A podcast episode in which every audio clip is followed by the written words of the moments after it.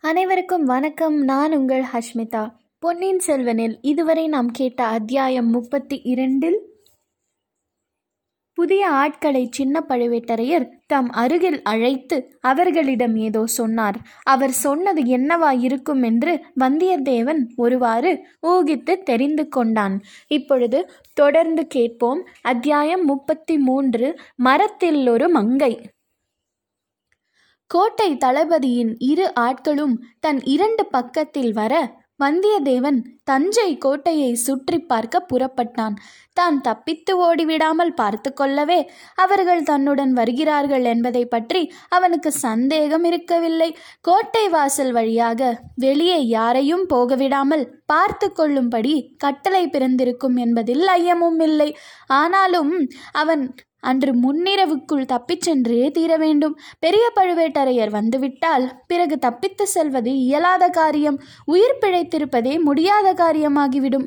ஆகவே தஞ்சாவூர் கோட்டைக்குள் வந்தியத்தேவன் அங்குமிங்கும் மலைந்து வேடிக்கை பார்த்து கொண்டிருந்த போது அவனுடைய மனம் தப்பிச் செல்லும் வழிகளை பற்றி ஆலோசித்து கொண்டே இருந்தது. முதலில் இந்த யமகிங்கரர்களிடமிருந்து தப்ப வேண்டும். பின்னர் கோட்டையிலிருந்து தப்பி சொல்ல வேண்டும். எப்படி தப்புவது? அதுதான் தெரியவில்லை. பார்க்க போனால் இவர்களிடமிருந்து தப்புவது பெரிய காரியமில்லை. இரண்டு பேரையும் ஒரு வினாடி நேரத்தில் தாக்கி கீழே தள்ளிவிட்டு ஓடிவிடலாம். ஆனால் எங்கே ஓடுவது? தஞ்சை கோட்டையை பழுவேட்டரையர்கள் எவ்வளவு பலப்படுத்தி கட்டியிருக்கிறார்கள் என்பது நாடறிந்த செய்தி. அவர்களுடைய அனுமதியின்றி தஞ்சை கோட்டைக்குள் காற்று கூட நுழைய முடியாது என்று ஜனங்கள் சொல்லுவார்கள். யமனும் வர முடியாது என்று சக்கரவர்த்தியே இன்று காலையில் சொன்னார். அத்தகைய கோட்டையிலிருந்து எப்படி செல்வது? இந்த இருவரையும் தொட வேண்டியதுதான். அவர்கள் உடனே கூச்சல் கிளப்பி விடுவார்கள். அடுத்த கணத்தில் தான் பாதாள சிறைக்கு போக நேரிடும். அல்லது உயிரிழக்க நேரிடும். இவர்களை தாக்குவதில் பயனில்லை. தாக்காமல் தந்திரத்தினாலேயே தப்பிக்க வேண்டும்.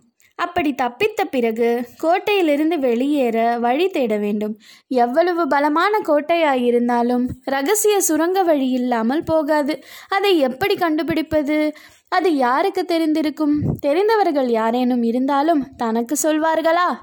இப்படி பலவகையாக சிந்தித்து கொண்டே நடந்தபோது சட்டென்று பழுவூர் இளையராணியின் நினைவு வந்தது. ஆஹா அந்த கோட்டைக்குள் யாராவது தனக்கு உதவி செய்வதாயிருந்தால் அந்த மாதரசி செய்யக்கூடும். அதுவும் சந்தேகம்தான். ஆனால் ஆழ்வார்க்கடியானின் பெயரை சொல்லி ஏதேனும் தந்திர மந்திரம் செய்து பார்க்கலாம். அப்படி பார்ப்பதற்கு முதலில் பழுவேட்டரையரின் அரண்மனையை கண்டுபிடிக்க வேண்டும். கண்டுபிடித்தாலும் தான் அங்கே ராணியை பார்க்க செல்வது இந்த தடியர்களுக்கு தெரியக்கூடாது. தெரிந்தால் இவர்கள் போய் சின்ன பழுவேட்டரையரிடம் சொல்லிவிடுவார்கள். அதிலிருந்து என்ன விபரீதம் நேருமோ யார் கண்டது? ஒருவேளை பெரிய பழுவேட்டரையர் அரண்மனையில் நாம் இருக்கும்போது அவரே வந்துவிட்டால் என்ன செய்வது? சிங்கத்தின் குகைக்குள் நாமாக சென்று தலையை கொடுப்பது போலே ஆகும். வந்தியத்தேவனுடைய மனம் சிந்தித்து கொண்டிருந்த போது அவனுடைய வாயும் கண்களும் சும்மா இருந்து விடவில்லை. பின்னோடு வந்தவர்களை அது என்ன? இது என்ன? இது யார் அரண்மனை? இது யார் மாளிகை? இது என்ன கட்டிடம்? அது என்ன கோபுரம்? என்றெல்லாம் அவன் வாய் கேட்டுக்கொண்டே இருந்தது. அவனுடைய காதுகள் இது பெரிய பழுவேட்டரையர் அரண்மனை அல்லது பழுவூர் இளையராணி அரண்மனை என்ற மறுமொழி வருகிறதா என்று கூர்ந்து கவனித்து கொண்டே இருந்தன. அவனுடைய கண்களோ அப்புறமும் இப்புறமும் நாலாப்புறமும் கவனமாக பார்த்து கொண்டு வந்தன.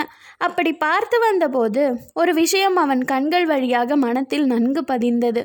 கோட்டைக்குள்ளே பிரதான வீதிகள் விசாலமாயும் ஜனப்போக்குற போக்குவரவு நிறைந்ததாயும் இருந்த போதிலும் சந்து பொந்துங்களும் ஏராளமாய் இருந்தன. மரமடர்ந்த தோட்டங்களும் அதிகமாய் இருந்தன.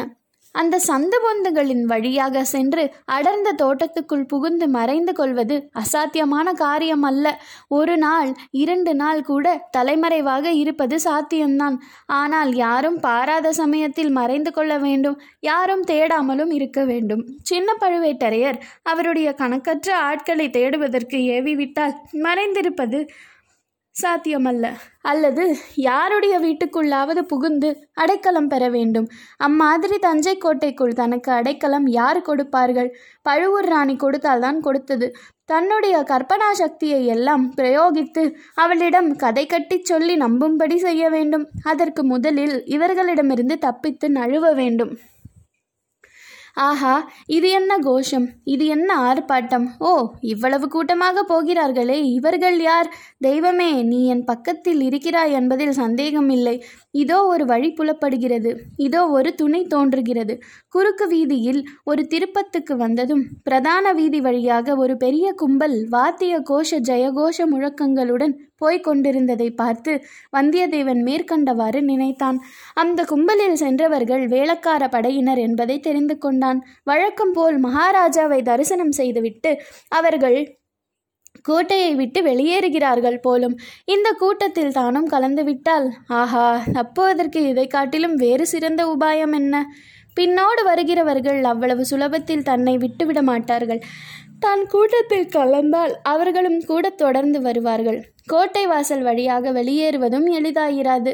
வாசற்காவல் செய்வோர் அவ்வளவு ஏமாந்தவர்களாக இருந்து விடுவார்களா என்ன? தன்னை கண்டுபிடித்து தடுத்து நிறுத்திவிட மாட்டார்களா? ஆயினும் ஒரு பிரயத்தனம் செய்து பார்க்க வேண்டியதுதான் வேறு வழியில்லை. கடவுளே பார்த்து காட்டியிருக்கும் இந்த வழியை உபயோகித்து கொள்ளாவிட்டால் தன்னை போன்ற முடன் வேறு யாரும் இல்லை வழக்கம் போல் பின்னோடு வந்தவர்களை பார்த்து இது என்ன கூட்டம்? என்று வந்தியத்தேவன் கேட்டான். வேளக்கார படை என்று சொன்னதும் அந்த படையை பற்றிய விவரங்களை கேட்கலானான். அத்தகைய வீரப்படையில் சேர்ந்துவிட விரும்புவதாகவும் ஆகையில் நெருங்கி பார்க்க வேண்டுமென்றும் சொன்னான். இப்படியெல்லாம் பேசிக்கொண்டே வேளக்கார படையை அணுகினான். சிறிது நேரத்தில் முன்னால் தாரத்தப்பட்டை முழக்கிறவர்களை பார்க்க வேண்டும் என்று சொல்லிக்கொண்டே வேளக்கார படை கூட்டத்தில் கலந்து விட்டான் கூட்டம் மேலே போக போக இவனும் ஒரே இடத்தில் நில்லாமல் மேலும் கீழும் அப்பாலும் இப்பாலும் நகர்ந்து கொண்டிருந்தான். வேளக்கார படை வீரர்களை காட்டிலும் அதிக உற்சாகத்துடன் கோஷங்களை செய்தான். அவ்வீரர்களில் சிலர் இவனை உற்று உற்று பார்த்தார்கள். இவன் யார் பைத்தியக்காரன் என்ற பாவனையில் சிலர் பார்த்தார்கள். மிதமின்றி மதுபானம் செய்தவன் போல் இருக்கிறது என்ற பாவனையில் சிலர் பார்த்தார்கள். ஆனால் யாரும் அவனை தடுக்கவோ அப்புறப்படுத்தவோ முயலவில்லை. அவனுடன் வந்த சின்ன பழுவேட்டரையரின் ஆட்களோ வேளக்கார படைக்குள் நுழைய துணியவில்லை. எப்படியும் அவன் வெளியில் வருவான். அப்போது மீண்டும் பற்றி கொள்ளலாம் என்ற நம்பிக்கையுடன் வேளக்கார படையின் ஓரமாக சற்று விலகியே அவர்கள் சென்று கொண்டிருந்தார்கள். அச்சமயம் வீதியில் எதிர்ப்புறமாக தயிர் கூடையுடன் வந்து கொண்டிருந்த ஒரு ஸ்திரீ வேளக்கார படைக்கு ஒதுங்கி ஒரு சந்தில் நின்றாள். அந்த வீரர்கள் ஒருவன் அம்மா தாகமா இருக்கிறது கொஞ்சம் தயிர் தருகிறாயா? என்று கேட்டான். அந்த பெண் துடுக்காக தயிர் இல்லை கன்னத்தில் இரண்டு அறை வேணுமானாலும் தருகிறேன் என்றாள். அதை கேட்ட ஒரு வீரன் ஓஹோ அதைத்தான் கொடுத்து விட்டு போ என்று அந்த பெண்ணை அணுகிச் சென்றான். தயிர்கார பெண் பயந்து ஓடினாள். வீரன் அவளை தொடர்ந்து ஓடினான். அவனை பிடித்து கொண்டு வருவதற்காக இன்னும் இரண்டு வீரர்கள் ஓடினார்கள். ஓடியவர்கள் அனைவரும் தலைக்கு தலை ஒவ்வொரு விதமாக கூச்சல் போட்டுக்கொண்டு ஓடியபடியால் விஷயம் என்னவென்பதே யாருக்கும் தெரியவில்லை. ஏதோ தமாஷ் என்று மட்டும் எல்லோரும் எண்ணினார்கள். இதையெல்லாம் பார்த்து கொண்டிருந்ததான் வல்லவரையன். அந்த ஒரு கணத்தில் அவன் மனத்திற்குள் தீர்மானித்து விட்டான். தீர்மானிப்பதும் தீர்மானத்ததை காரியத்தில் நிறைவேற்றுவது வந்தியத்தேவனுக்கு ஒன்றுதான் என்பதை நாம் ஏற்கனவே பலமுறை பார்த்திருக்கிறோம். தீர்மானித்த பிறகு தயங்குவது என்பது அவனுடைய இயற்கைக்கு விரோதமானது. எனவே ஓடு ஓடு பிடி பிடி என்று கூவிக்கொண்டே வந்தியத்தேவனும் தயிர்கார பெண்ணை துரத்தி கொண்டு ஓடியவர்களை தொடர்ந்து தானும் ஓடினான். அந்த பெண் சற்று தூரம் ஓடி ஒரு குறுகிய சந்தில் திரும்பினாள். பின்தொடர்ந்து ஓடியவர்கள் அங்கே போய் பார்த்தபோது தயிர்கார பெண்ணை காணவில்லை. மாயமாய் மறைந்து விட்டாள். துருத்தி வந்த வீரர்களும் அவளை பற்றி அப்புறம் கவலைப்படவில்லை. திரும்பிவிட்டார்கள் வந்தியத்தேவன் மட்டும் திரும்பவில்லை. அந்த பெண் புகுந்து சென்ற சந்து வழியாகவே மேலும் ஓடினான். இன்னும் இரண்டு மூன்று சந்துகள் புகுந்து திரும்பிய பிறகே ஓட்டத்தை நிறுத்தி மெதுவாக நடக்கலுற்றான் வேளக்கார படை சாதாரணமாக கோட்டையிலிருந்து வெளியேறும் நேரம் சூரியாஸ்தனமான நேரம் அல்லவா? வெந்தியத்தேவன் இப்போது புகுந்து சென்ற சந்துகளில் ஏற்கனவே இருள் சூழ்ந்துவிட்டது இருபுறமும் சில இடங்களில் மதில் சுவராய் இருந்தது. சில இடங்களில் செடி கொடிகள் அடர்ந்த வேலியாய் இருந்தன. வந்தியத்தேவன் எங்கும் நிற்காமல் போய்கொண்டே இருந்தான். திசையை பற்றி அவன் கவலைப்படவில்லை. பெரிய வீதிகளில் புகாமல் சந்து பொந்துகளின் வழியாக புகுந்து போனால் எப்படியும் கோட்டை வெளிச்சுவரை அடைந்தே தீர வேண்டும். கோட்டை சுவரை அடைந்த பிறகு என்ன செய்வது என்பதை பிறகு தீர்மானித்துக் கொள்ளலாம். யோசித்த யுக்திகள் கண்டுபிடிக்கிறதற்கு தான் இரவெல்லாம் நேரம் இருக்கிறதே. சற்று நேரத்துக்கெல்லாம் நன்றாக இருட்டிவிட்டது. அவன் சென்ற பாதை கடைசியில் ஒரு மதில் சுவரில் வந்து முடிந்தது. இருட்டில் நடந்து வந்த வந்தியத்தேவன் அச்சுவரின் மேல் லேசாக மோதிக்கொண்டான். சுவரென்று மட்டும் தெரிந்தது. அது என்ன சுவர்? எவ்வளவு உயரமான சுவர் என்பது ஒன்றும் தெரியவில்லை. அநேகமாக இது கோட்டை மதில் சுவராகவே இருக்கலாம். அப்படியானால் இங்கேயே உட்கார்ந்து விடுவதுதான் சரி.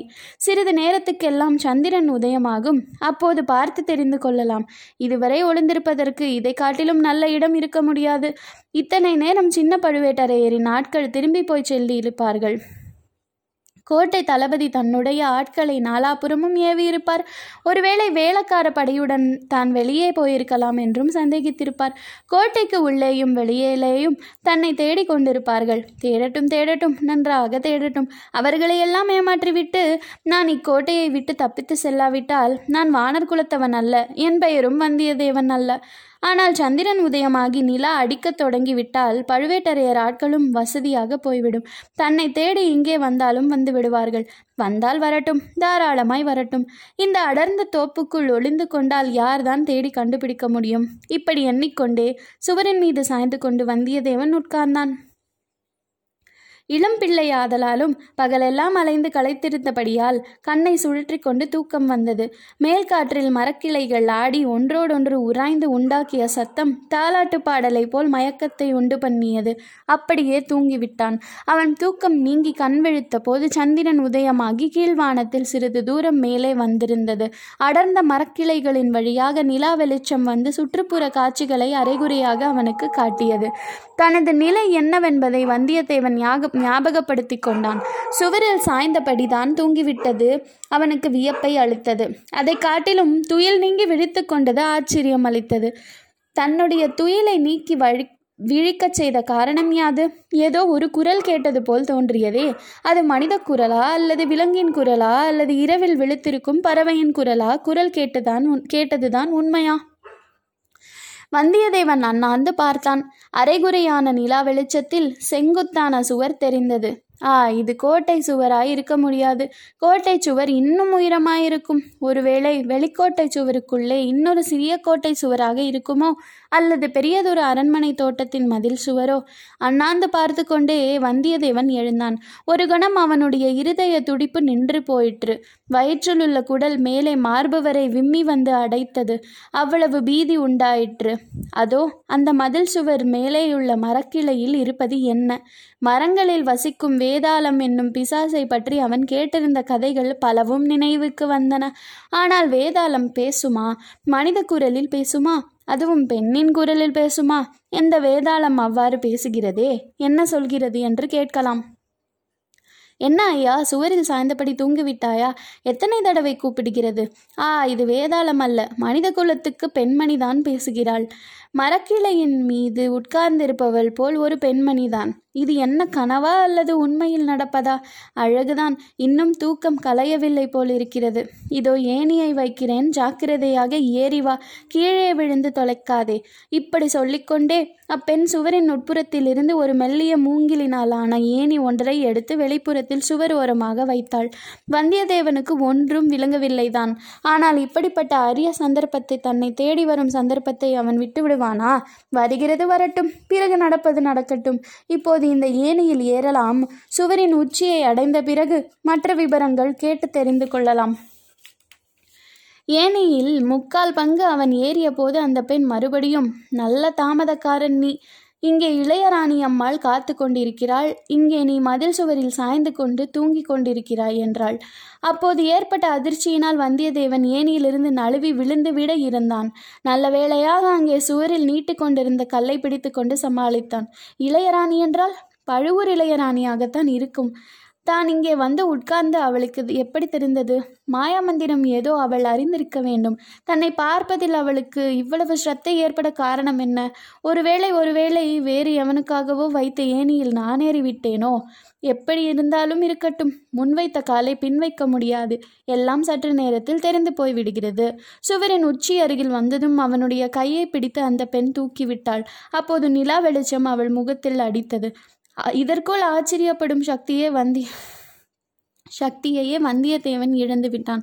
அதனால்தான் அவளுடைய முகம் வேலக்கார படையினர் துரத்திய தயிர்கூடைக்காரியின் முகம் போல தோன்றியும் அவன் சுவரில் இருந்து தவறி விழவில்லை. இன்றிரவு இதற்கு மேல் என்னென்ன வியப்பான நிகழ்ச்சிகள் நடந்தாலும் வியப்படைவதற்கு இடமில்லைதான். உம் ஏன் விழித்துக்கொண்டு சுவர் மேலேயே உட்கார்ந்திருக்கிறாய்? ஏனியை எடுத்து உள்ளே இறக்கிவிட்டு குதி சீக்கிரம் என்று சொல்லிக்கொண்டே அந்த பெண் சரசரவென்று மரக்கிளையிலிருந்து கீழே இறங்கினாள். வந்தியத்தேவன் அவள் கூறியவாறே செய்தான். அவன் இறங்கிய இடம் ஒரு விஸ்தாரமான தோட்டம் என்று தெரிந்தது. சற்று தூரத்தில் ஒரு பெரிய அரண்மனையின் மாடக்கூட கோபுரங்களும் சிகரங்களும் மங்கிய நிலா வெளிச்சத்தில் சொப்பன உலக காட்சியைப் போல் தோன்றின. அது யாருடைய அரண்மனை என்பது கேட்பதற்காக வந்தியத்தேவன் தொண்டையை கனைத்து கொண்டான். உடனே அந்த பெண் ஷ் என்று சொல்லி உதட்டில் விரலை வைத்து எச்சரித்துவிட்டு முன்னால் நடந்தாள். வந்தியத்தேவன் அவளை தொடர்ந்து சென்றான். தொடர்ந்து கேளுங்கள். நன்றி. வணக்கம்.